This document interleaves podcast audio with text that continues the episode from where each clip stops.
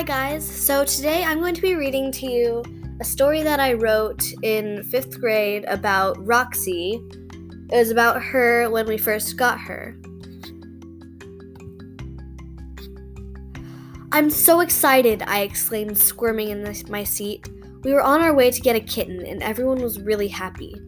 We're not there yet, but we will be in about five minutes, my mom said over her shoulder.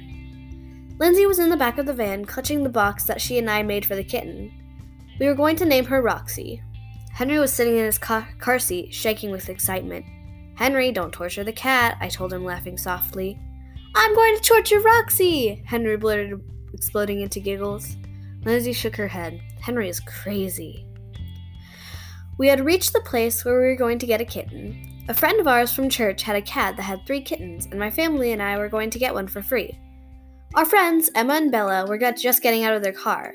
They waved at us and let us in to see the kittens. There were three kittens a tabby and two black kittens. The tabby kitten was already going to be taken, so we needed to pick out one of the black cats. One black kitten was really shy and ran into the kitchen, but the other came up to us and purred. We nodded to Emma, Emma and Bella's mom that this was the one. She led us outside with the kitten and we stuck her in the back seat in, in the box. Lindsay and I sat next to it. The cat meowed, scratched, and pawed at the box flaps.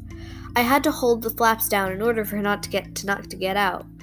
Lindsay helped and finally we got home. We lifted the cat out of the box and carried her inside.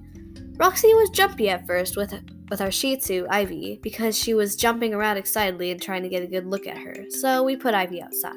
Roxy was a little bit more comfortable then. We picked out a toy we had bought for her. It was one of those fishing pole toys. I swung it around Rox- Roxy's head, and finally she caught on to what I was doing. She batted at it with her paws. Mom decided to let Ivy inside, but we put a leash on her so Roxy wouldn't get too scared. Ivy just sat there Rox- watching Roxy play. I don't really think Ivy was jealous though, because she's a pretty calm dog and she didn't seem jealous. Anyways, our cat is awesome and she'll be six months old on October 16th. I'm really excited to get to know her even more.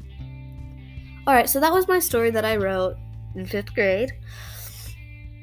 It was obviously before October 16th of that year because I wrote it she will be.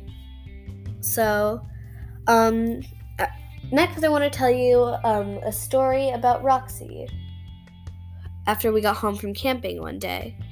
So, one day after we got home from camping, I went inside, and then under the table, I saw this little gray scrap of fur, and I was like, Whoa, what's that? And then I looked down, and it was a dead mouse. And I was like, oh, that's kind of scary, but Roxy did her, did her job. And actually, uh, this week we found two dead mice in our basement, which the cats are probably killed. So good job to you, cats.